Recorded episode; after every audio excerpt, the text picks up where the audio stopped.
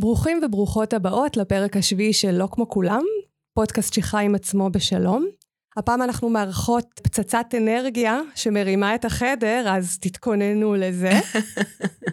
היום אנחנו נדבר על הדרך מתחתית החבית אל אוויר פסגות, על חיים שמונעים מתשוקה, על הפיכת תחביב למקצוע, על יצירת מרחב לשפע, על גיוס כל כוחות הנפש להגשמת חזון, מופרך ככל שיראה בתחילת הדרך. אז אה, אות ונתחיל?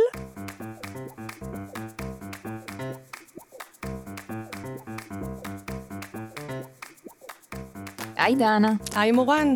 היום אנחנו מארחות את שירה רובינס, מייסדת ובעלת השיטה ריקוד החיים, Life Dance.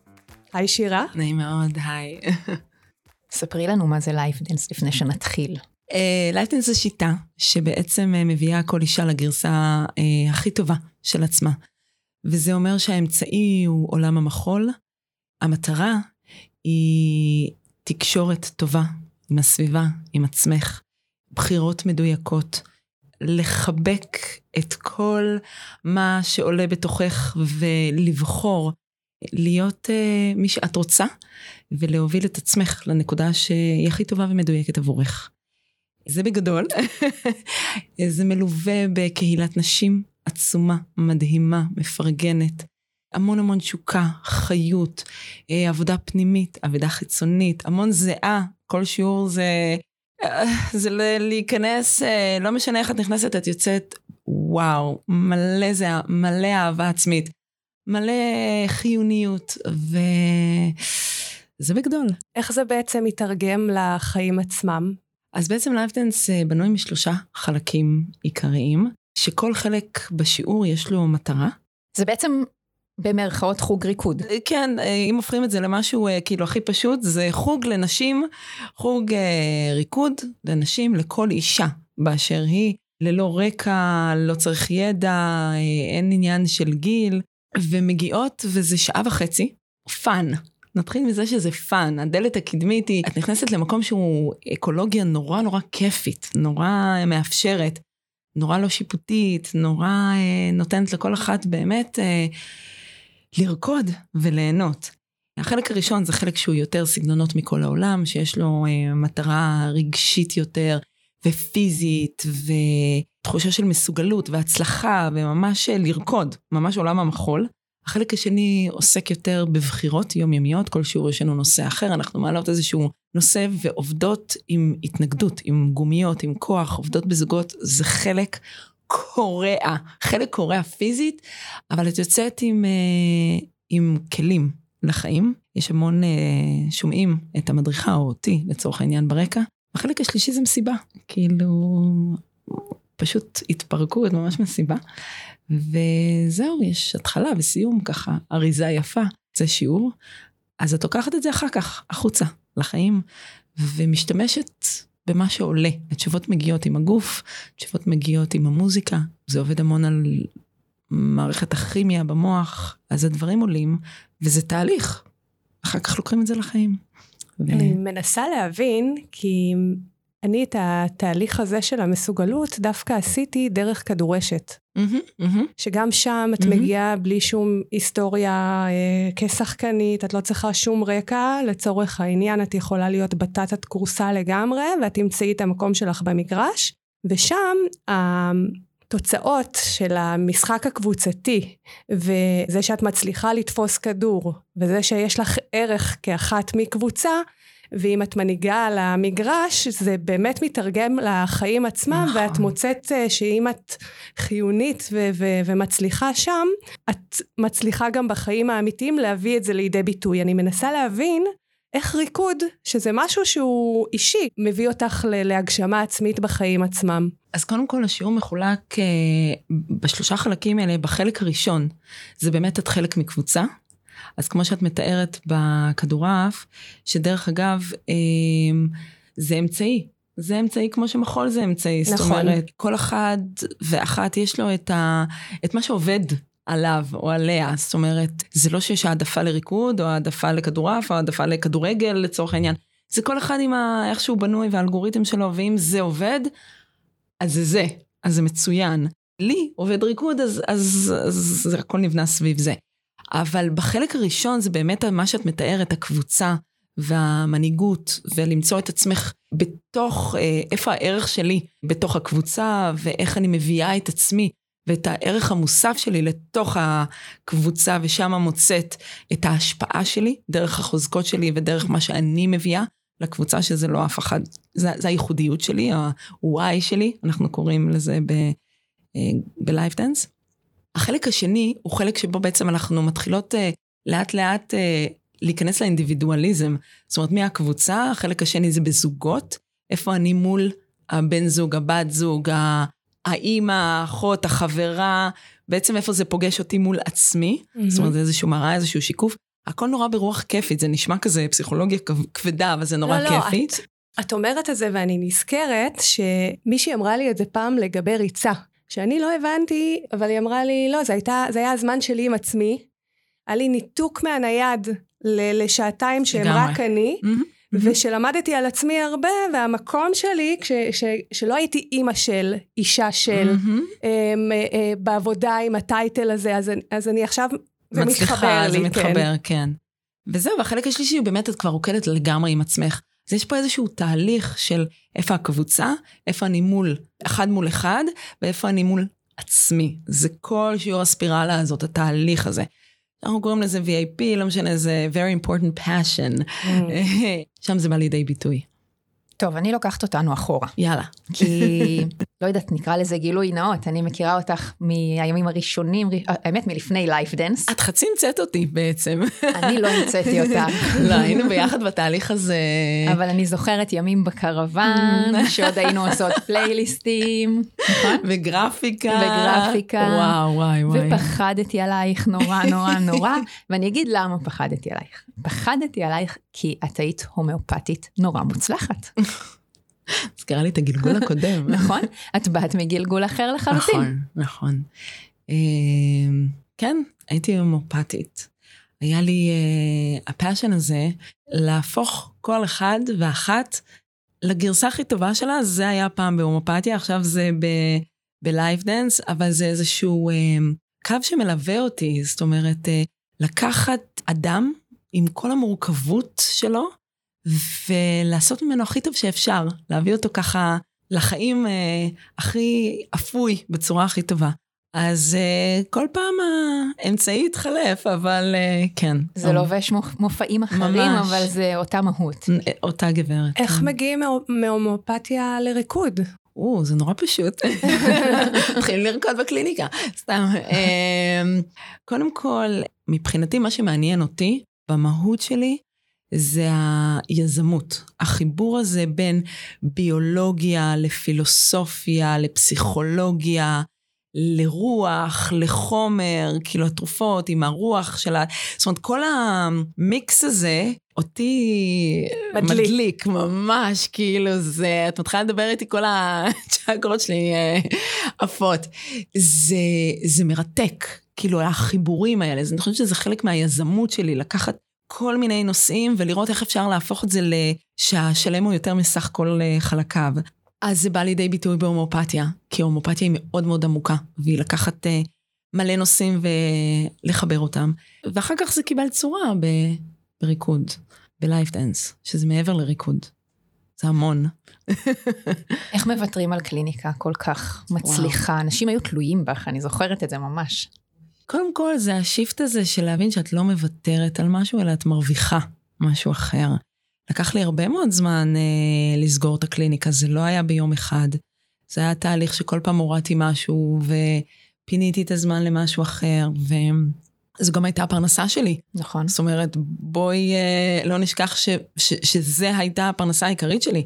Life Dance היה אה, תחביב אה, מקסים לשעות הלילה, אבל uh, מפה ועד פרנסה, או הדרך uh, עוד הייתה מאוד ארוכה. אבל לאט לאט, בד בבד עם הצמיחה וההתבססות ו, וההתגשמות של Life Dance, הצלחתי לעשות את ה shift הפנימי הזה, ולא לראות את זה כוויתור, אלא כלידה של uh, משהו חדש. אני מבינה שהלידה הזאת התחילה... Uh...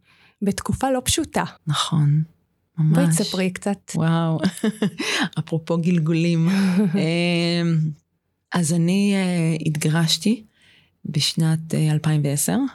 הייתי נשואה עשר שנים לאדם חרדי. זאת אומרת, התחתנו כשהוא היה חילוני, ודי מהר הוא התחיל תהליך uh, חזרה בתשובה. אה, שהיה, זאת אומרת, הוא חרדי, הוא לא, זה לא היה, אה, זה לא היה כזה בני עקיבא, זה היה ממש... הוא לא הלך על מיד לבל. לא, לא, לא, הלך כאילו, אנחנו, הלכנו עד הסוף. והוא חזר בתשובה, ולא התגרשנו, זאת אומרת, כן אה, המשכנו את הנישואים, וכן היה ניסיון לחיות ככה זוג מעורב. של הרבה מאוד שנים, זאת אומרת, מתוך עשר שנים הוא היה חמש שנים חרדי. Mm. ועם שני ילדים, והאמת היא שגם אהבה. הייתה אהבה.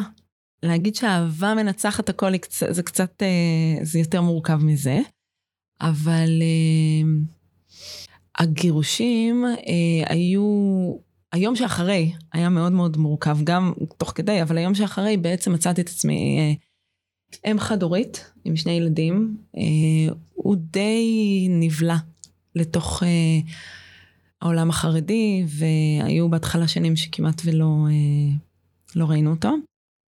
ואז התחילו בעצם, אה, זה היה פרק ב' שלי, החיים כאם חד-הורית שרוצה לחיות. אבל ה-definition, ההגדרה שלי של חיים, הוא היה מעבר ללקום בבוקר, להביא אוכל וללכת לישון. הוא קיבל משמעות אחרת לגמרי, אני לא, לא הסכמתי לוותר על הפאשן. שחייתי בלעדיו כמה שנים. אבל באיזשהו שלב הבנתי שאם זה ימשיך ככה, אני מתה סופית. ושם היה השינוי. אבל אה, כן, היה המון המון שנים של קשיים, של בדידות וחרדות ומוות פנימי ואובדן מבחינתי. אני גם חייתי פה בארץ לבד, ההורים שלי לא, לא גרו בארץ, ואחותי גרה בצפון, הרחוק, ו- והיה קשה, זאת אומרת, הייתי פה לבד, ממש לבד. המשפחה שלו הייתה המשפחה שלי. הוא היה, זה, זה היה העוגן שלי. ומצאתי את עצמי לבד. והלבד הזה מעלה, וואו, הוא מציף את הכל בווליום מטורפים, את הבדידות, את הכעס, המון כעס, כמה כעס היה לי על למה זה קורה לי, ואיך זה קורה לי, ומה, כאילו, את יודעת, זה, זה, את עושה איזה מין חשבון כזה, יום כיפור עם עצמך כמה שנים, חשבון נפש מאוד, מאוד גדול. ו, וילדים, שני ילדים קטנים, תינוק בן שנה וחצי וילדה בת ארבע שצריכים אה, להמשיך, אה, לא רק אוכל, יש להם גם צרכים אה, רגשיים ונפשיים וכולי וכולי. אז כן, היה אתגר מאוד גדול, וכלכלי, מאוד מאוד מאוד גדול. נשארתי אחרי הגירושים עם אה, חוב אה, מאוד גדול, אה, שגם אותו הייתי צריכה לסגור. אז כן, אז גם הייתה הקליניקה. עצמאית בארץ זה לא פשוט. אם חד-הורית, בלי משפחה, חובות כלכליים, והיד עוד נטויה. אז כן, זה היה מאתגר. אבל הנני כאן. אז איך הריקוד נכנס לכל זה? הריקוד היה אה, מבחינתי איזושהי אה, בריחה מהמציאות. אחד הדברים ש, שמאוד אה, עוזרים בלהיזכר מה ה passion של, של כל אחד מאיתנו, זה להיזכר בילדות. מה היה כשהייתי ילדה? מה היה שם ה playfulness, כאילו, מה, מה היה לי נורא טבעי ואינטואיטיבי, והיה לי נורא קל לעשות, ששכחתי עם הזמן. ואחד הדברים שהיו נורא מרכזיים בחיים שלי זה עולם הריקוד. זאת אומרת, אה, כחוג, אחר כך אה, ב- ב- בתיכון במגמת מחול, בתחרויות, בבגרות במחול, ו... אבל כמו הרבה נערות בישראל בגיל 18, כשנכנסים לצבא, זה הופך להיות איזה נחלת uh, הילדות, הנערות, וזהו, פה זה נגמר. והייתי צריכה להיזכר בגיל uh, 32, פחות או יותר, מה, מה היה שם. שהייתי לפני כל הבצל הזה, והקליפות האלה, והחיים. אז נזכרתי בריקוד. והיה לידי, לא רחוק ממני, אה, סטודיו שבו היה, זה היה איזה מין אה, יוגה עם ריקוד חופשי, משהו כזה, חוויה ריק, של, של ריקוד. והלכתי לשם, זה התחיל מפעם בשבוע, וגיליתי, נזכרתי, כמה זה מטורף עבורי. מה זה עושה לי? כאילו, אני תמיד אומרת, אני חייבת להגיד שאני מעולם לא לקחתי סמים, אני הכי חננה ever, אה, אבל אם כאילו אומרים ניתוק והיי וזה זה, מבחינתי זה היה זה.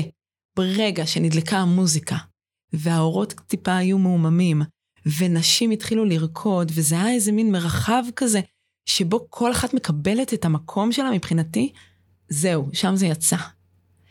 וכמו כל סם טוב, מתמכרים. אז אה, זה התחיל מפעם בשבוע והפך לחמישה ימים בשבוע. וואו. והפך לאורח חיים.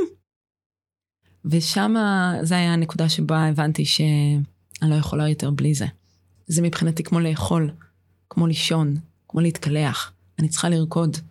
יש דברים בנשמה שלי שאם לא יקבלו את המקום, שם מתחיל המוות הפנימי.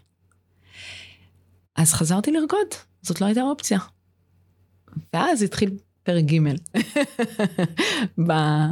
איך, איך בעצם הבנת שהפאשן הזה זה משהו שאפשר לתרגם אותו גם לפרנסה? זאת אומרת, זה לא התחיל מיד. ממש לא. אמ, מלאכתם של צדיקים לפעמים נעשית, נעשית בידי אחרים. Mm-hmm. אז אני לא, זה ממש לא הייתה אופציה מבחינתי לעזוב קליניקה, קליניקה שעובדת. היו לי לקוחות שהגיעו מארצות הברית, זאת אומרת, הייתי זה היה קליניקה מאוד מאוד מאוד רצינית, זה ממש לא הייתה אופציה לסגור את הדבר הזה. ורקדתי בסטודיו שבו אמ, אני הולכת רגע טיפה אחורה. אמ, כשגיליתי את הדבר הזה, את מה מחיה אותי מחדש, זה היה כמו להתחבר לדלק. כאילו, וכשנגמר הדלק, צריך להתחבר שוב. זאת אומרת, זה לא... אחרת אתה לא נוסע, את, את לא נוסעת לשום מקום. ו... פתאום, כשיש לך את ה... מה שממלא אותך וממלא אותך וממלא אותך, אה, שמעתי הרצאה של אופרה ווינפרי, שהיא אומרת, be full of yourself. כאילו הכוונה של זה, זה באנגלית היא, היא קצת שלילית, כאילו נכון. לעוף על עצמך, ו, ו, והיא אומרת, תקשיב, be full of yourself, תמלאי את עצמך בעצמך. ובדיעבד, זה מה שעשיתי. זאת אומרת, הבנתי שהמקור הזה, שהדלק הזה, הוא לא חיצוני, הוא פנימי, ואני חייבת למלא את עצמי במה שעושה לי טוב, בחוזקות שלי. אחרת זה לא ייגמר לעולם. את שמה לב, מורן, את, אה, את הקו המחבר בין הפרקים אה, בפודקאסט? אני חושבת שזה עלה אפילו כמה פעמים, על הכוס שבלב. Mm. ודיברנו על העניין הזה שאם אתה ממלא לעצמך את הכוס בעצמך, אתה דואג להיות תמיד בטוב. נכון. כי אתה לא צריך את החיזוקים מסביב, אז זה מאוד מתחבר לי למה שאת אומרת, על המילוי העצמי, לא בתעופה עצמית, ממש. אלא באמת במילוי שנותן לך את ההרגשה שאתה בטוב. נכון. אתה בטוב ואתה בשפע פנימי. בדיוק. מה שמדהים בשפע הזה, זה שכמו כל כוס שמתמלאת ומתמלאת ומתמלאת, באיזשהו שלב היא נשפכת החוצה. ומה שמתחיל לנזור זה כבר הנתינה וההשפעה כשאתה כל כך מלא מבפנים, או את מלאה, אין לך בעיה להיות בנתינה ובהשפעה, זה כבר לא מאמץ. יש לך כל כך הרבה, ש, שאת פשוט, פשוט שם. שופעת. שופעת, ממש שופעת. וזה נקרא to be full of yourself. וזה היה המקום הזה של כאילו, מה, חמישה ימים? זה לא, לא, זה לא היה מוגזם. זה היה התנאי שלי להתפתחות ולהתחיל את Life Dance. להיות מסוגלת להקים דבר כזה שהוא היום במעגלים שכאילו כבר הרבה מעבר לשירה, זה לא קשור כבר לשירה, זה מעגלים אחרים שמשפיעים והשפעה אדירה. אבל אמרת שצדיקים מלאכתם נכון, נעשית נכון, בידי אחרים. נכון, נכון, נכון, נכון. רציתי לחזור זהו, אז טוב, תודה על ה... תודה על ה... אז כשבראש השנה, ב- לפני כמעט 12 שנה, ממש בתחילת הדרך, הרגשתי באיזשהו שלב שאני בכזאת הודיה ובכזאת התרגשות מההיזכרות הזאת ומהתשוקה ומהאהבה שפתאום התחלתי לחוש בחזרה, אז uh, רציתי לעשות משהו טוב ולהיות בנתינה. ואני לוקחת אותך 12 שנה אחורה, אין וואטסאפים, אין פייסבוק, אין מדיות חברתיות, אני לוקחת אותך the old fashion way, כשאת רוצה להפיץ משהו, את כותבת פתק, ואת תולה אותו בגן ילדים על השער, וכל האימהות צריכות אה, לשים לב כשהם באים לראות, לקחת את הילדים אה, מהגן. וכתבתי אה, שאני רוצה לעשות ערב התרמה אה, למשפחות אה, נזקקות. קיבלתי איזשהו סטודיו במושב שבו גרתי, ו... כתבתי פתק, מי שרוצה להגיע ולתרום, והכסף הזה הולך לארוחה, לחג. וגם אי אפשר לאשר, כי, כי זה לא, אין איך לאשר. אז פשוט אמרתי, יאללה, מי שתגיע, תגיע, ויהיה כיף. ומה שקרה זה משהו שממש ממש לא צפיתי, שהסטודיו היה מפוצץ עד אפס מקום. עכשיו, את עומדת שם ואת אומרת, אופס, אופס, לא, לא באמת חשבתי. ואני רק רציתי לרקוד. בדיוק, לא, לא, רגע, שנייה, כאילו לא האמנתי לעצמי שאני באמת... ועמדתי שם מול המראה, כאילו היו מראות מאחורי בנות, ואת אומרת, אוקיי, שואו טיים. את צריכה לתת עכשיו, אה, צריכה לתת עכשיו את, ה, את התמורה שהבטחת. וזה היה רגע מכונן. יש פה, אם את אומרת, את עושה. ועשיתי. והיה ערב מטורף. אני חייבת להגיד שכאילו זה היה כל כך היי, שכאילו זה כמו חתונה שאת לא זוכרת אחר כך שום דבר, אה, זה ממש היה ככה. ולמחרת הגעתי לסטודיו שבו רקדתי, ובהתלהבות ובהיי מטורף סיפרתי לה על הערב הזה, ו... ובאו מלא בנות, והם רקדנו וזה, והמוזיקה, וזה. היא אמרה לי, מתוקה, את רואה את הדלת הזאת של הסטודיו? תצאי ממנה ותסגרי את הדלת, ולעולם אל תחזרי לסטודיו הזה. איזה דרמטיות. מאוד. ולא ממש הבנתי. אה, היא אמרה, את גונבת לי מערכי שיעור, את אה, תהיה התחרות שלי, ואני לא הבנתי מה היא רוצה. לא, אבל היא עשתה לי את הטובה הכי גדולה ש... היא זרעה אותי באותו הרגע, היא זרעה את מי שאני היום, אני בהודיה עצומה. זה רגע מאוד מכונן. מאוד. כי אני דיברתי עם מורן הבוקר ואמרתי לה שאני, אני מתעסקת בארט, בקונספט ארט, אני ארט דירקטור, אני, זה העולם שלי. אבל לפני זה, כשהיו מגמות uh, לימוד בתיכון לאומנויות בו למדתי במצפה רמון, אני בחרתי במחול. ואני התחלתי לרקוד, והעזיבו אותי. אה, אמרו לי ש... שאני פחות מתאימה. וזאת הנקודה שאני הכי הכי התחברתי כשמורן סיפרה לי על הסיפור שלך. נעלבתי בשבילך, זה כאילו מהנקודה הכי גבוהה של ההיי שהגעת אליה, בת ושיתפת, ואומרים לך, יופי, עכשיו לכי מפה ואל תחזרי יותר. ומהנקודה הזאת אפשר לבחור לגמרי. שזה תהיה צריבה ולהגיד, אוקיי, הנה, אני הגעתי לעולם הריקוד, תראי מה זה עשה לי, העליב אותי עוד פעם, העיף אותי ככה, אני עכשיו חוזרת להומואפתיה, ולא, ולא, את בחרת אחרת לגמרי. כן, את יודעת, אמרת מילה מאוד אה, משמעותית, אה, להיעלב. להיעלב זה לקחת דברים אה, אישית. וכן, אני חייבת להגיד שבאותו רגע מאוד נעלבתי. בואי, אני לא אגיד שהייתי איזה אה, מוארת אה, באותו הרגע, זה היה מעליב ומאכזב. ותמוה גם לא הבנתי מה עשיתי לו. אני, אני הכי טובה, אני כזאת בסדר עם כל העולם. אני, איך זה קורה לי? אוקיי, בואי, אני בן אדם, אני לא... ועם זאת... זה לא צפוי גם, נורא, אתה בא לשתף ממש. ממקום טוב, נכון, ופתאום מקבל סטירה, נכון, זה, זה נכון, הכי לא צפוי. זה לא צפוי. אה, אבל באמת המקום של הבחירה, וזה השכר לימוד, אני קוראת לזה שכר לימוד, ברגע שהופכים דברים לאישית, היא עשתה לי, אני נעלבתי ממנה, פה זה המקל בגלגלים. זאת אומרת, ברגע שאפשר ובאותו רגע לא ראיתי את זה, זה, זה בדיעבד, ואני אומרת לך את זה היום, אחרי הרבה שנים של עבודה פנימית ו, ובנייה, אבל אחת העבודות הגדולות בחיים שלי, היו ללמוד לראות איך שום דבר לא אישי. לעשות מורן.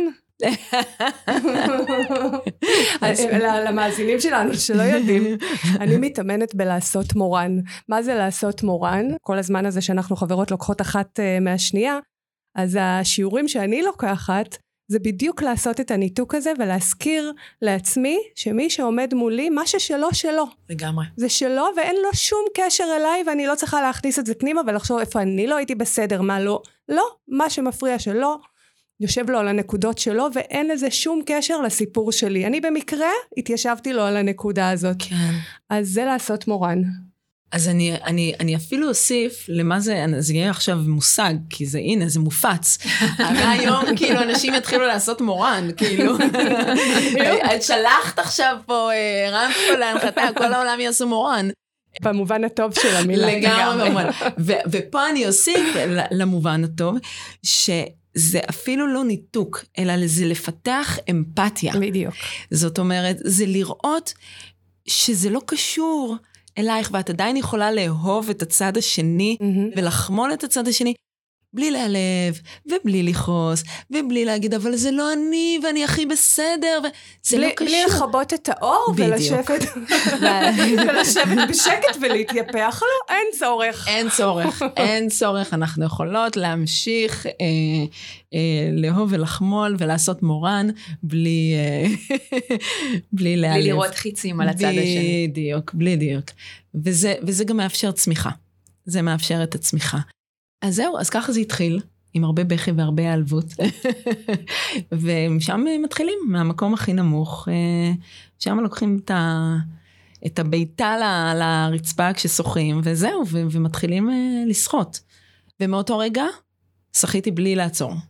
זה היה, זהו, כאילו, זו הייתה הביתה שקיבלתי של שבוע לשבת בבית ולבכות על מר גורלי, אז בכיתי, הוצאתי, ריחמתי על עצמי קצת, וזהו, ופה זה נגמר. ומאותו רגע רק עבודה.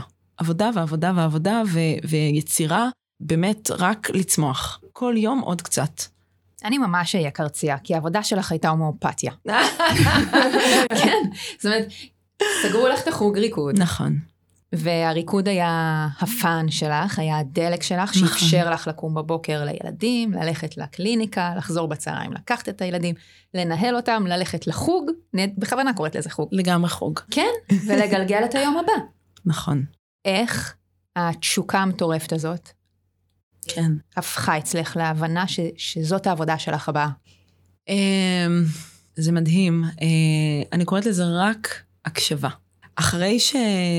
היה ערב התרמה הזה, אני קיבלתי טלפון מאחת הבנות שהיו שם, והיא אמרה לי, שירה, בוא נעשה את זה עוד פעם, בוא נעשה את זה פעם בשבוע, היה כזה כיף.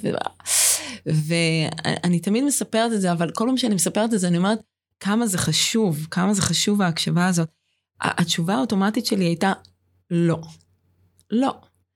ויש לי גם הסבר מצוין, אני חד-הורית, יש לי קליניקה, יש לי אני יכולה לתת לך עכשיו רשימה. יש לך אחריות. אמיתית, אחריות. זה לא הזמן, זה לא המקום.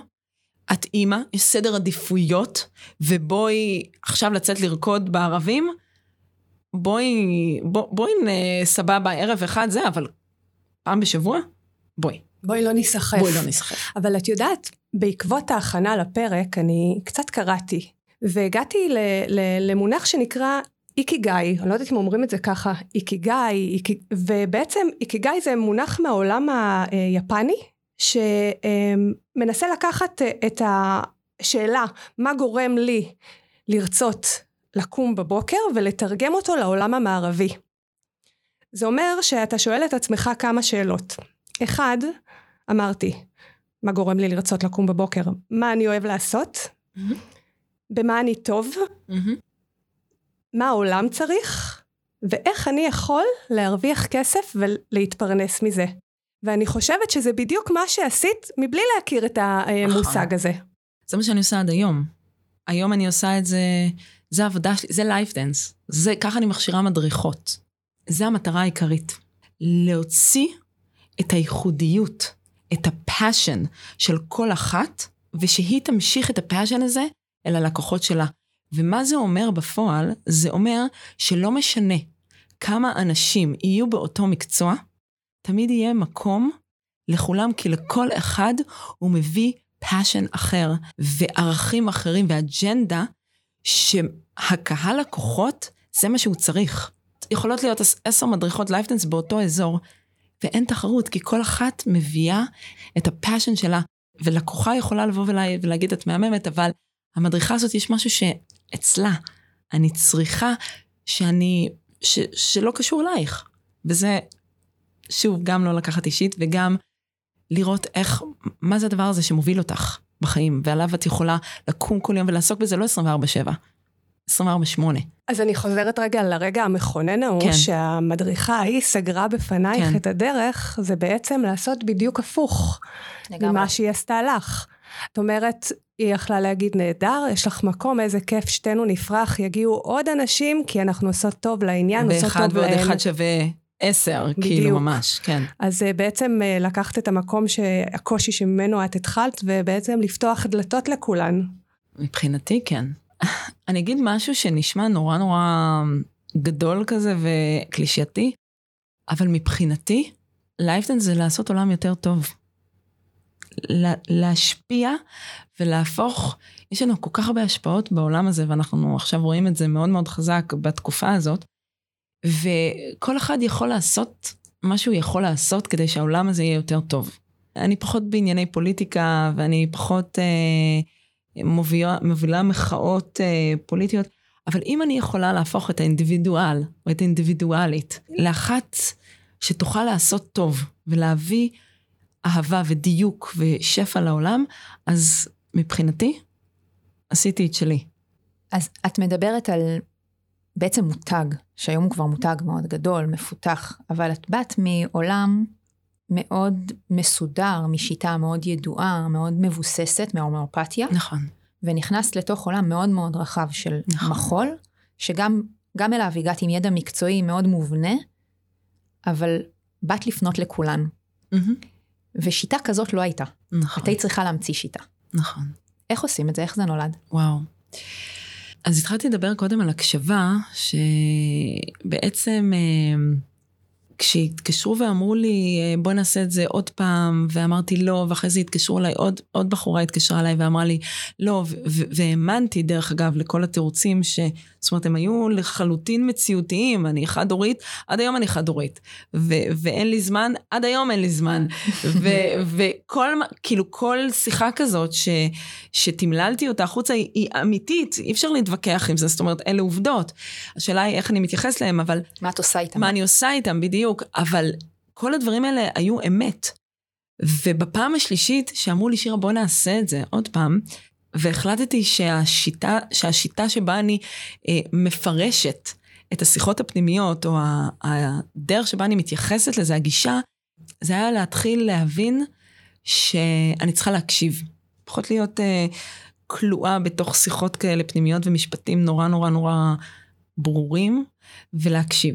ואז מה שעשיתי, מעבר לזה של... אה, שכל הדרך של איך הסטודיו נפתח הוא מצחיק וסיפור בפני עצמו, אה, ברגע שכבר כן התחילו להגיע נשים, עוד לא הייתה שיטה. נכון. לא הייתה שיטה. היה צריך להתחיל ממשהו, ולא היה לי קצה חוט. כאילו לא ידעתי, אני ידעתי מה היה לי, ידעתי מאיפה אני באה, ידעתי מה היה לה, לזאת שרקדתי אצלה, אבל לא ידעתי מי אני. הייתי צריכה לפתח את הזהות שלי. והזהות שלי הייתה מבחינתי כל האפשרויות פתוחות. אני יודעת מה היה בגיל, עד גיל 18, אני יודעת מה היה עד שהועפתי מהסטודיו.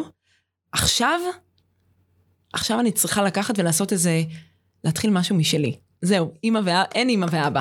ופה אה, פשוט הזמנתי בנות, ואמרתי להם, אוקיי, אני מביאה משהו, אתן רוקדות. אחרי השיעור, אני רוצה משוב. מה הרגשתם? מה היה לכם טוב? מה, בלי להיעלב, בלי להגיד, או, גם אם אומרים לך, ממי, suck, זה בסדר. כאילו, משם מתחילים. וזה מה שהיה. והן היו רוקדות, ואני הייתי מקשיבה למה שהן אומרות. אבל באמת הקשבה. שם למדתי מה זה הקשבה. בלי להכניס רגשות, בלי להיעלב, בלי להרגיש שאני לא בסדר. וכל פעם שהרגשתי ש... או, oh, הנה, עליתי על איזה נוסחה, עכשיו אני עפה על עצמי, הייתי חוטפת בראש, זה לא היה טוב, זה לא עבד. וככה גם למדתי קצת אה, צניעות על הדרך, וענווה, וחלק מההקשבה זה באמת ענווה. וזהו, וככה עד היום, דרך אגב. אין איזה, זה לא הגעתי אל היעד, ועכשיו אני... אנחנו לא ב Waze. לא, לא, אנחנו לא ב Waze, זה Waze ללא יעד. זאת אומרת, יש כמובן יעדים, אבל זה דרך אה, שאני משאירה לה מלא מקום לסקרנות, ולצמיחה, ולבנייה, וליצירה, ולהקשבה, וללמידה, למידה, למידה, למידה, למידה. זה כאילו, ככל שאני מרגישה שאני יודעת יותר, אני יודעת שאני יודעת פחות. שזה כאילו המוטו שלי, את יודעת פחות, אז תלמדי. בעצם אפשר להגיד שהקהילה בנתה אותך. הקהילה בנתה אותי. כאילו, הקהילה בנתה נאחזו, הגיעו בזכות הפרסונה שלך והרצון להיות חלק ממשהו גדול, ועצם ההקשבה שלך אפשרה להם לבנות אותך ו... לגמרי. ולהיות חלק מהדבר הגדול הזה. לגמרי. יש לי חברה מאוד מאוד טובה, שממש אחרי כמה חודשים שהתחלתי, באה אליי ואמרה, "אה, אז מתי את פותחת את הקורס מדריכות הראשון? ואני הרגשתי שזו הייתה אחת הבדיחות בזוקה הטובות שנכתבו. ו- וכאילו, אפילו לא התייחסתי לזה מרוב שזה היה משעשע. והיא אמרה, אולי כדאי שנתחיל לשבת ולכתוב את המערכי שיעור אה, לקורס מדריכות. ו... אמרתי, את חברה נורא טובה, אבל כאילו בואי, מפה ועד אשליות ופנטזיות זה... אבל יש פה pattern. נכון. וזה עד שאת לא תלמדי שירה זה ימשיך ויגיע. ואז אחרי כמה חודשים, פתאום אה, הגיע טלפון מסמינר הקיבוצים. שמענו שיש לך שיטה, ואנחנו רוצים שתבואי ותכשירי. עכשיו, לא היה שם, שתביני. זה היה, השם המהולל היה חוג אימפרוביזציה וריקוד בתנועה של שירה רובינס. משהו קצר וקליט. קליט, נכון? לזה אני קוראת ג'ינגל. זה, אני המצאתי שם, זה היה. זה היה שם העסק, זה היה הכי, הכי טוב שיכולתי באותו הזמן. וכשהתקשרו מהסמינר וביקשו שאני אה, אבוא ואלמד, אה, אמרתי, אוקיי, יש פה... אני, אני מתרגלת את הכן, אני מתרגלת את ההקשבה, אני מתרגלת את הקבלה, אבל פה כבר מדברים איתי על, אה, על אה, משהו קצת יותר גדול ויותר רציני, ו, וזה באמת היה ה-turning point שבו באמת אמרתי, אוקיי, אה, פה אני צריכה לקבל החלטות של אסטרטגיה. פה התחלתי להתעסק עם אסטרטגיה. ו- וגם מה את עושה עם ההומואפתיה? ומה אני עושה עם? אה, כן, המואפתיה היא חלק בלתי נפרד ממני, מחיי, מהתפיסה שלי, מהדרך שבה אני מגדלת את הילדים שלי ואת הבריאות שלי ושל הילדים שלי ושל היקרים לי מכל. אני עוסקת בהומואפתיה פשוט בצורה אחרת. אני אה, פחות מחלקת תרופות, כדורים, אני מחלקת אה, דברים אחרים. אבל גם בהומואפתיה אני חייבת להגיד שכמו כל מקצוע, זה לא הכדור, זה הדרך למציאת הכדור, ומי שיושב מולך, ועם מה את יוצאת מהסשן הזה. אז גם היום זה סוג של uh, תהליך ואינטראקציה שעם מה את יוצאת. סבבה, באתי לרקוד שעה וחצי, so what? אפשר ללכת לרקוד במלא מקומות, השאלה היא מה את יוצאת לחיים עם הדבר הזה.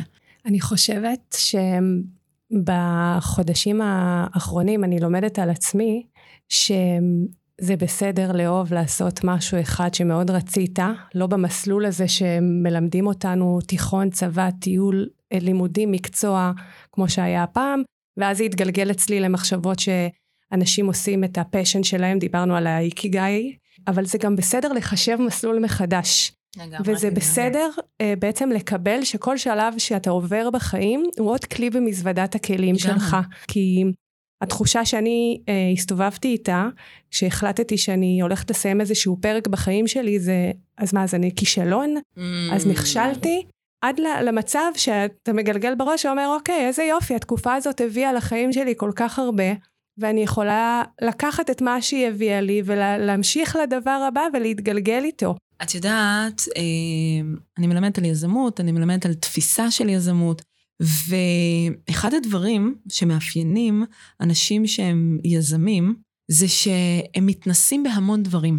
יש המון המון התנסויות. וזה לא להתמקד דווקא, כי היום העולם שלנו נורא נורא ממוקד. את חייבת להתמקד, את חייבת להיות טובה במשהו אחד, את חייבת לעשות ולהיכנס עד הסוף כדי להצליח. ויזמים, מה שמאפיין אותם זה שהם מתנסים בהמון דברים, ובסופו של דבר, כל הדברים האלה הופך, הופכים להיות כלים, הכל נכנס.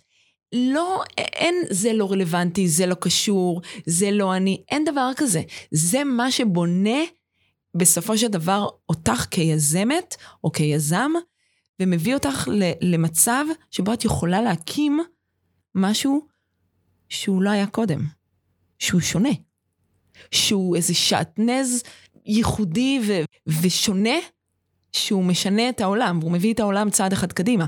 זה בזכות כל ההתנסויות האלה, וכל הידע הזה שהופך להיות איזה בליל צבעים שיוצר משהו חדש לחלוטין. אז כן, להתנסות. להתנסות וכמה שיותר. זה קצת קלישאתי, אבל מלמדים אותנו להיות משהו, או העולם הישן לימד אותנו להיות נכון. משהו, עם הרבה מאוד ציפיות, אם צריך כזה, צריך עורכי דין, צריך דין, זה מה, ש... זה מה שיביא לך את הפרנסה, זה מה שזה, וכמו שאת סיפרת, באיזשהו שלב אנחנו מתנתקים ממקור הדלק שלנו, וברי המזל שבינינו, לא כולם, באיזשהו שלב מבינים שהכלי שה... הבטוח היחידי להצלחה בחיים, זה להיות עצמך כי כל האחרים דפוסים. אי אפשר לעשות את מה שאימא שלי ואבא שלי רצו, ואי אפשר לעשות את מה שחשבתי שיהיה מגניב לעשות כי החברה של אחותי הגדולה עשתה. כל הדברים האלה לא עובדים.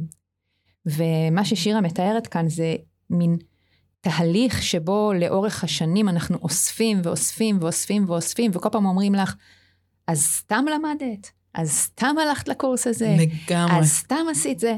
ולא. לא. את גידלת את עצמך להיות מי שאת. ממש. כי כל השאר דפוסים. ממש, ממש.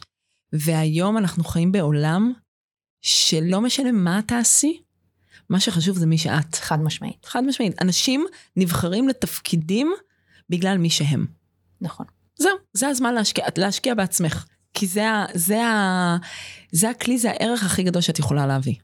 אז מהמקום הזה של תשוקה מאוד מאוד גבוהה, ואמרנו, אמרנו בהתחלה, שכאילו הקירות פה יפלו עם האנרגיה של שירה, הזהרנו. יש לי מספיק אומץ לשאול אותך, ב-full engines ahead הזה, כן. איפה המחסומים? איפה אנחנו, אנשים שרוצים באמת לעשות תהליך של בנייה של משהו שלא היה קיים קודם, שבאים בשיא הרעל, איפה המחסומים? מה יכול להפיל אותנו בדרך? מה יכול לעכב אותנו בדרך? אה, וואו, יש כמה דברים. זה משהו שאני מתעסקת בו הרבה עכשיו בתקופה הזאת של הקורונה, שהיא אה, מוציאה, אה, מוציאה את זה מאוד מאוד מאוד חזק. אה, לחלקנו, כשאת אומרת אה, ברי המזל, יש פה באמת אה, משמעות למילה הזאת, כי יש הרבה אנשים שעכשיו אה, איבדו מקומות עבודה וצריכים לחשב מסלול מחדש. נכון. בלי שהתכוננו מראש. בלי הכנה מראש, וזה קרה בצורה מהירה מאוד, וממש ממש אכזרית, ממש. אז uh, הדברים שאני ככה הוגה בהם, בתקופה הזאת בעיקר, זה א', אם הצלחנו עד עכשיו, זה לא ערובה לזה שנצליח עם אותו דרך בעתיד. זאת אומרת, מה שעשינו עד עכשיו, זה שזה הצליח, זה לא איזה גושפנקה שזה הדרך. בדרך בעתיד, כי החיים משתנים, הדברים משתנים, ואם הצלחנו לעשות משהו עד היום, זה לא אומר שאנחנו יכולים רגע לשבת ולנוח ולהגיד, אוקיי, הנה, זה עובד, זה עבד לי עד עכשיו, זה יעבוד לי מעכשיו. זה לא. כל הזמן צריך להיות בתנועה. כל הזמן. חיצונית ופנימית. זה מתחיל מבפנים, איפה להקשיב, מה קורה, טה-טה-טה-טה, ולהגיב. אז לא, לא לשבת על זרי דפנה ולא להפסיק לעבוד מבפנים. זה דבר ראשון. דבר שני, להתייעץ. וכשאני אומרת להתייעץ, זה להתייעץ עם אנשים שהם דווקא, וזו הנקודה מבחינתי המאוד מאוד חשובה, דווקא לא מהתחום שלך. זאת אומרת, אם אני בתחום הריקוד וההתפתחות האישית, וה... בגדול זה נקרא לייפסטייל, ללכת ולהתייעץ עם אנשים שלא קשורים לתחום הזה. דווקא מעולם הטכנולוגיה, דווקא מעולם הכלכלה, דווקא מעול... ממקומות אחרים, כי הם לא, קודם כל יזמות זה חיבור בין עולמות. נתחיל מזה. Uh, ברגע שרוצים לפתח משהו, אז אם you do more of the same, אז מאוד מאוד קשה באמת לעשות משהו חדש. אז להתייעץ עם אנשים שלא קשורים. עכשיו, מה שקורה ב, בשיחות כאלה ובהתייעצויות כאלה, זה שאומרים, אבל הוא לא מבין בתחום שלי, אז מה, מה זה קשור עכשיו העצות? זה הזמן, פה, דווקא במקומות האלה, להגיד, אוקיי, עכשיו אני בשיא ההקשבה, ואת לא יודעת מאיפה זה יבוא. ודווקא מהמקומות האלה מגיעים יהלומים, פנינים.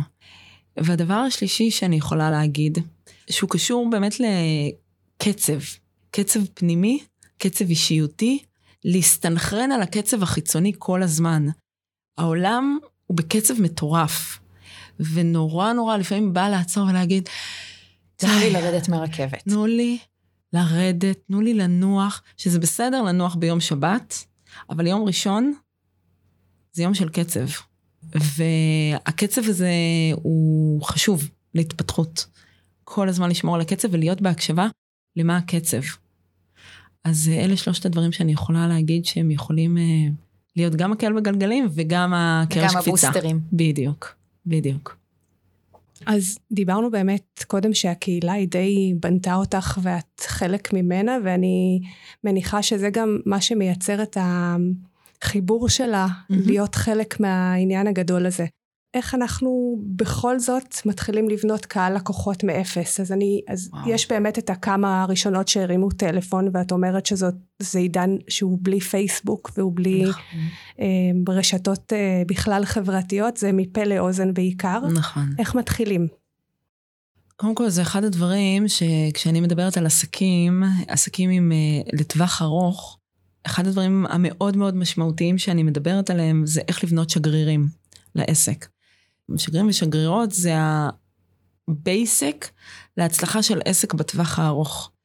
אלה שידברו ויפיצו, והם יעשו את זה ממקום שלא כי שילמו להם, כי הם עובדים בזה, אלא כי הם מאמינים ומאמינות במאה אחוז שזה יכול לשנות לך את החיים. ויעשה לך חיים הרבה יותר טובים. זאת אומרת, אין פה, זה, זה שליחות מבחינתם. שהם ישבו בארוחת אה, ערב ביום אה, שישי וידברו מתוך אה, תשוקה, את לא מבינה מה זה עשה לי. כאילו, היא תגיד לזאת שמולה, או הוא יגיד לזה שמולה, ולזה אני קוראת שגרירים. וזה לא קל, דרך אגב, לבנות שגרירים לעסק. זו תורה שלמה של איך בונים שגרירים לעסק. אני יכולה להגיד, בגדול, שבשביל לבנות שגרירים אה, צריך להבין איך בני אדם בנויים. צריך להבין מה גורם לאנשים לאהוב ולהתקרב למשהו, ומה גורם להם להתרחק ולהידחות ממשהו. זה לא גם עניין של אופי הבן אדם שעומד מולך? הרבה מהאנשים הם רק יעברו על הדבר או ייהנו מאוד ואפילו את הלייק הם לא יעשו. יש אנשים שהם, אה, היה להם טוב, היה להם נהדר, הם אפילו אולי יבואו לעוד שיעור, אבל הם לא, מ, מ, מ, באופי שלהם הם לא נכון. לא האנשים שמפיצים דבר. נכון. הם כן נכון. יגידו, אם את תספרי להם על אותו דבר, הם יגידו, נכון, הייתי וגם נהניתי, אבל הם לא יהיו אלה שישגררו אותך. איך, איך אה, יוצרים שגרירים? אז קודם כל זו שאלה נורא חשובה, שאני חושבת שהתשובה שה, מתחילה מאיך את רואה שגרירים, או איך את uh, מפלחת שגרירים.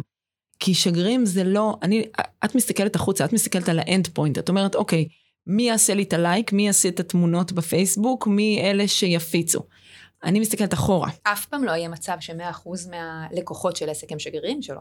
נכון, זה גם דבר שצריך נכון. אבל איך מגיעים גם לבחור בפינצטה? זה לא ללכת לאין פה ללקוחות, מי הלקוחות, אלא אני מסתכלת אחורה. זאת אומרת, אני צריכה קודם כל להגדיר לעצמי מה אני מחפשת בלקוחות. זאת אומרת, מה אני משדרת, מה אני מבדלת, מה אני נותנת, כדי שהלקוחות הנכונים שיהיה להם את הפאשן, יימשכו אליי, mm. אוקיי? זאת אומרת, זה בכלל להתייחס לא איזה, איזה לקוחות אני אחפש, אלא מה אני קודם כל ממגנטת. מה הערך שאני מה נותנת. מה הערך שלי, בדיוק.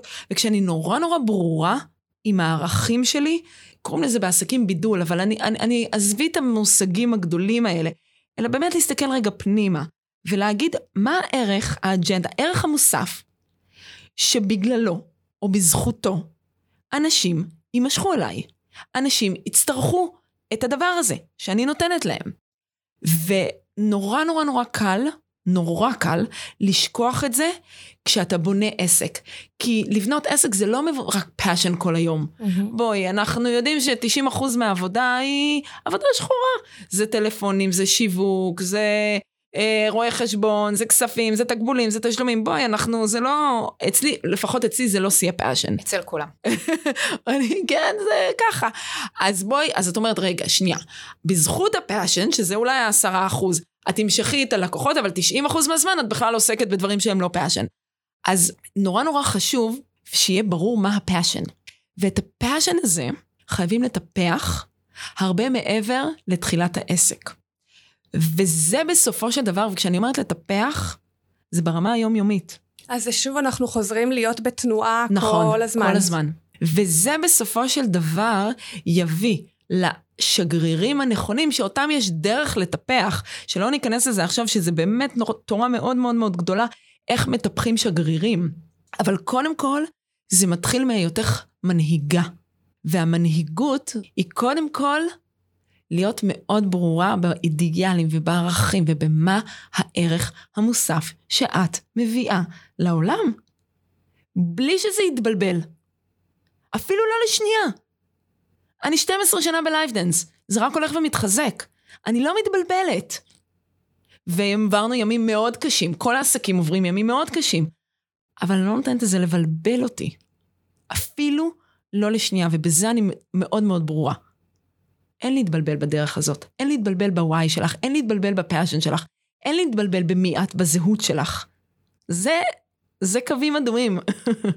אז שמה זה מתחיל. אז נראה לי ששאלה שמאוד רלוונטית לימינו. כל אחד יכול? כל אחת יכולה? אני חושבת שהשאלה היא אה, לא אם את יכולה, האם את רוצה בכלל.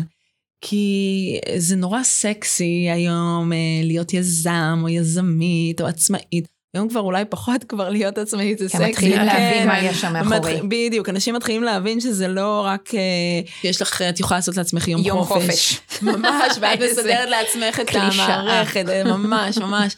אנשים מבינים שזה פשוט, אנחנו עובדים בצורה שהיא כמעט לא אנושית. אבל אם את באמת רוצה, ורוצה, זה לא משנה, אבל באמת, לא 99 אחוז. כי להיות עצמאי ויזם אין 99. את הוספת גם מקודם שצריך להיות מנהיג, מנהיגה. נכון. זה, זה מבנה אישיותי. בדיוק, ולכן השאלה אם, האם כל אחד אה, אה, יכול, תראי, היא מקבלת פה עוד מורכבות. טוויסט. תראי, לכולנו, לכולנו יש תחום בחיים שאנחנו מנהיגים בו. אני מסכימה. לכולנו. את יכולה להנהיג את המשפחה שלך, את יכולה להנהיג בוועד הכיתה, את יכולה להנהיג צוות בעבודה, את יכולה להיות מנכ"לית, את יכולה להנהיג uh, מחאה חברתית. לכל אחד מאיתנו יש משהו שהוא מנהיג, או מנהיגה. השאלה היא, באמת, היא כמה כל אחת ואחד מאיתנו רוצים לקחת את זה למקום של עסקים. זה כאילו כשאת נכנסת לזה, זה נורא מפתה מבחוץ, אבל שורה תחתונה, זו עבודה נורא נורא קשה. עבודה נורא קשה.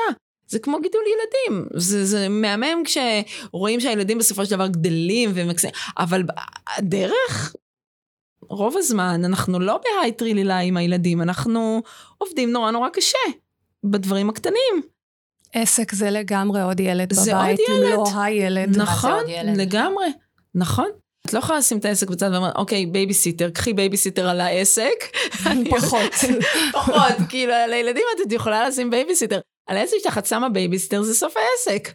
זה להגיד, אה, ויתרתי עליו. אז השאלה היא, אם את רוצה, באמת, ואת בנויה לזה, רוצה זה אומר שאת, האופי שלך הוא כזה, שלך או שלך, כן, את יכולה.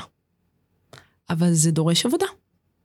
כמו כל תחום בחיים, אנחנו בעולם שאם את נכנסת משהו עליו עד הסוף, את צריכה, וואו, עד הסוף. ממש. אני מסתכלת אחורה על ההתחלה של לייף דנס, שעוד לא קראו לו ככה בכלל, ועוד קודם קראו לו ריקוד החיים, לפני שהוא פיתח אה, אספירציות בינלאומיות. נכון? היה מין נכון, איזה תהליך כזה. נכון, נכון. ואחד הדברים שראיתי אצלך תמיד, זה מין איזה אמונה שהייתה כמה לבלים מעל המציאות. את ראית קילומטרים לפני הנקודה שבה עמדת, ניצבת בעצם. ולמה חזרתי ושאלתי על ההומאופתיה כל הזמן? כי ההומאופתיה הייתה דבר מאוד מאוד מוחשי וקיים ועובד ומפרנס. וכל הזמן, אני, זו, אני ממש זוכרת את זה, אנחנו היינו שתינו צעירות וילדים קטנים. ממש. ובתהליך גירושין, שתינו כאילו ביחד, חווינו את זה ביחד, חווינו את אותו תהליך. נכון. וכל הזמן אמרתי, אוקיי, אוקיי, זה הצליח לה בשלב הראשון, ש- שזה יישאר כאן, שזה יישאר כאן, זה עובד, זה כרגע מכניס כסף, זה מוכיח את עצמו. ושירה כל הזמן, כל הזמן, הייתה כבר בשלב הבא. ואני פחדתי עלייך נורא. נראה לי ש- שאת זוכרת, כאילו, כל הזמן פחדתי ש- שזה מתרחק מהקרקע. החזון של שירה הוא תמיד באמת בכמה רמות פחדת מעל שהיא הראש. תתרסק שוב. פחדתי שהיא תאבד את מה שהיא כבר יצרה. עכשיו, זה לא אופייני לי, כי זהו, אני, את, את אומרת את זה ואני מנסה למצוא איך... איך אה, על עצמי אני לא מפחדת, אני כל שלוש, ארבע, חמש שנים עושה את הסוויץ' הזה ומתחילה מההתחלה. אבל לצפות בזה מהצד, היה בזה משהו מפחיד, ברור. באמת. ואני חושבת, עכשיו יש המון אנשים שנמצאים בסיטואציה הזאת, עם קורונה, בלי קורונה, העולם הוא כזה שלוקח אותנו למקום של אה, הנאה עצמית.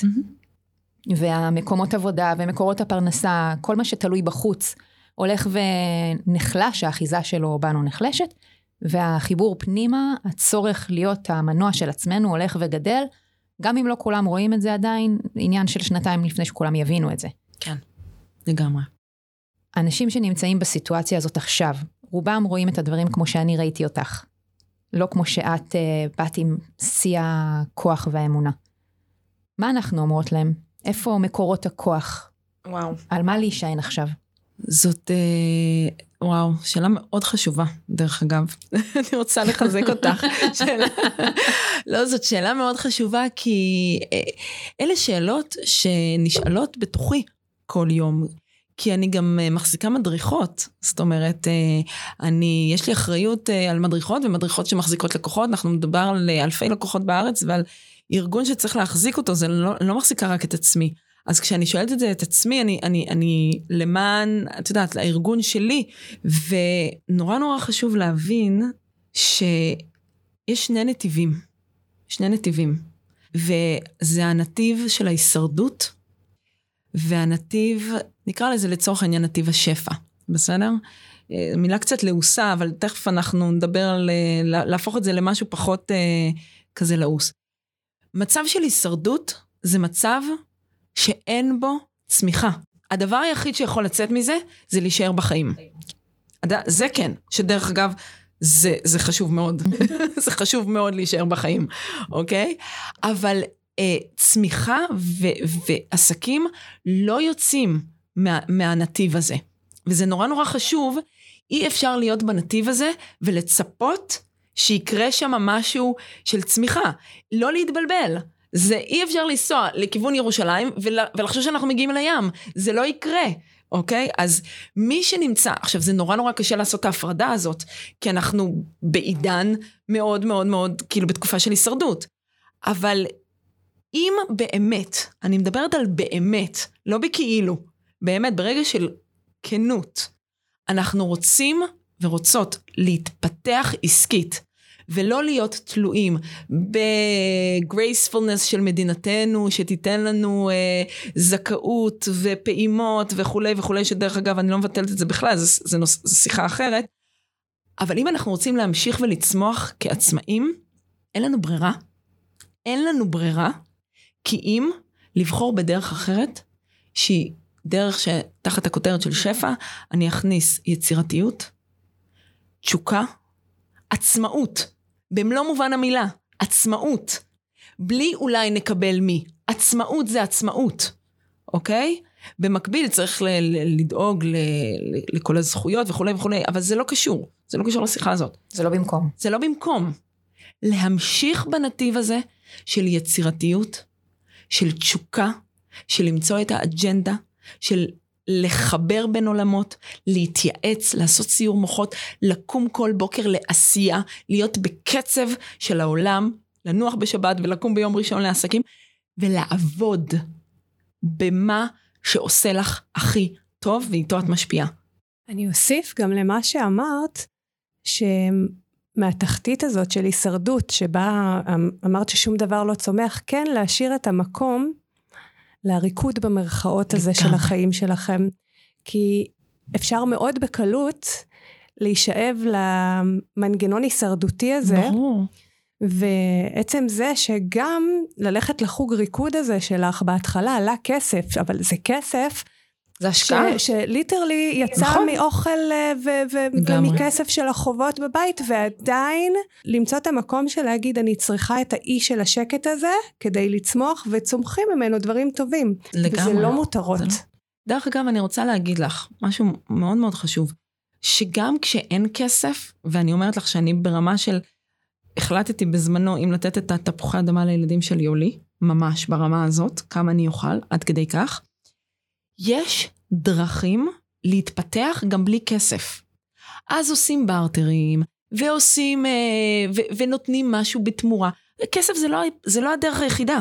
יש, אני באמת, באמת, זכיתי, זכיתי בצורה מדהימה, שנכנסו אנשים לחיי ואמרו, אוקיי, את לא נותנת לנו כסף, אבל את נותנת לנו ערך אחר. את נותנת לנו משהו מעצמך שיעלה בחוץ אולי הרבה מאוד כסף. תשוקה, ידע, כוח, אנרגיה, שמחה, whatever. אבל אם אין כסף, אפשר למצוא עוד נתיבים. שזה חשוב, זאת נקודה ממש סופר חשובה. כן.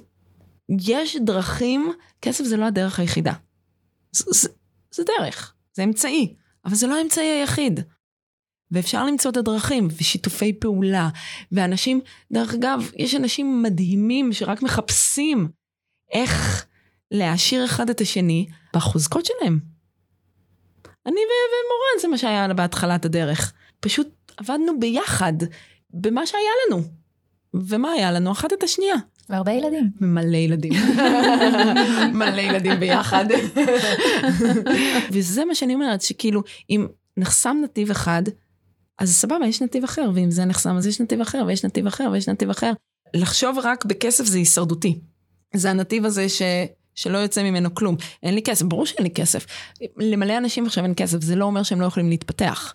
אבל הם יכולים לשתף ולדבר, והם יתפלאו כמה נכון. אנשים יענו להם בחזרה. מדהים. נכון. ואני רוצה להגיד לך שהזכות העצומה שלנו לחיות בישראל, אחד הדברים המדהימים זה האנשים פה. יש פה אנשים, אני גרתי בכל העולם, גרתי בארצות הברית, אנשים פה קודם כל מבריקים. יש המון uh, תרבות של קהילתיות, של עזרה הדדית. דברו, זה יגיע. דברו. מה אתם רוצים? שילכו לעולם, דברו, אל תהיו עם זה לבד. אתם לא יודעים מאיפה זה יגיע. אז על מה דיברנו? דיברנו על הצורך להתחבר לתשוקה, למיכל הדלק שלנו, על להיות מלאים בעצמנו מעצמנו, כדי להניע את עצמנו קדימה אל המקומות שאנחנו רוצים להגיע אליהם. דיברנו על המפתח של לא לקחת דברים בצורה אישית, דווקא להיות בתוך הקשבה, ולהקשיב לביקורת ממקום אמיתי של רצון ללמוד ולהשתפר. דיברנו על המקום שבו אנחנו עונים לצורך, שאנחנו מבינים מה הדבר הייחודי שבנו שאנחנו יכולים להביא לעולם, מתוך התשוקה שלנו, מתוך הפאשן האמיתי שלנו. דיברנו על הצורך בהתפתחות ולמידה מתמידות, מתוך סקרנות, מתוך רצון לצמוח, כשאנחנו נמצאים בעסקים וגם בשביל החיים שלנו עצמם. דיברנו על להתאים את עצמנו לקצב של העולם, להיות בעשייה, להיות בתנועה פנימית וחיצונית בלתי פוסקת. דיברנו על הצורך להתייעץ עם אנשים מגוונים ומעניינים, גם אם הם בכלל לא עוסקים בתחום שלנו וגם אם אנחנו בכלל לא יודעים מה יכול לצאת מהחיבור שלנו איתם. אנחנו אף פעם לא יודעים מאיפה יבוא הדבר הגדול הבא. ודיברנו על להיות מחוברים לערוץ השפע, להבדיל מערוץ ההישרדות, מקום שבו אנחנו נמצאים כל הזמן בחיפוש אחר עוד מקורות של עשייה ועוד מקורות של יצירה ועוד מקורות של כוח שדרכם אנחנו יכולים להביא את הטוב ביותר שלנו לעולם ולעשות את האנשים שסביבנו לגרסה הטובה ביותר שלהם. ואולי בסיכום, מה שדיברנו עליו, זה שכדי להצליח ולהביא לידי ביטוי את התשוקה שלנו, אנחנו פשוט צריכים לרקוד כאילו אף אחד לא מסתכל. אז איפה פוגשים לייף דנס? איך אם אני עכשיו רוצה לבוא ולרקוד ולמצוא את השעתיים שקט שלי, איך אני מוצאת? אה, קודם כל את יכולה להיכנס לאתר www.lifedance.co.il. שם יש לך גם הסברים וסרטונים, כל מה שאת אה, צריכה בשביל אה, להתחיל. ופשוט ליצור קשר איתנו, ואנחנו, יש לנו למעלה מ-100 סניפים בארץ, ואנחנו פשוט נפנה אותך למקום הקרוב, לאזור מגורייך, ושם תוכלי לחוות וליהנות. ויש לנו את הקורס מדריכות במכללה האקדמית בווינגייט, שעכשיו מסתיים עוד שנה, מחזור מדהים. מרשים מאוד. כן. בעיקר ששומעים את הסיפור, זה חתיכת מרשים. וזה פה, וכשיפתחו השמיים אז תוכלי גם בקליפורניה.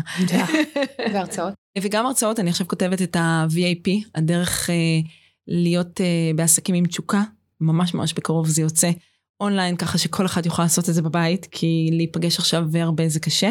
יש סדנאות, פחות שלי, יותר של המדריכות, בכל הארץ, יש דברים מדהימים שקורים כל הזמן. יש את האירוע השנתי? האירוע השנתי היה עכשיו, היה אמור להיות ביוני. אני מאוד מאוד מקווה שעד שנה הבאה כל הסיפור הזה קצת יירגע ויהיה אפשר לחזור, אבל פעם בשנה, כל פארק אריאל שרון נסגר לטובת האירוע השנתי שלנו מגיעות מכל הארץ, מאות נשים. יש אירוע מטורף. לפני שנתיים זה שודר ב-24 מדינות בעולם. זה היה פשוט, זו חוויה מטורפת. מבחינתי, אה, אה, חוזרים לשגרת אה, אירועים גדולים. אינשאללה. ממש.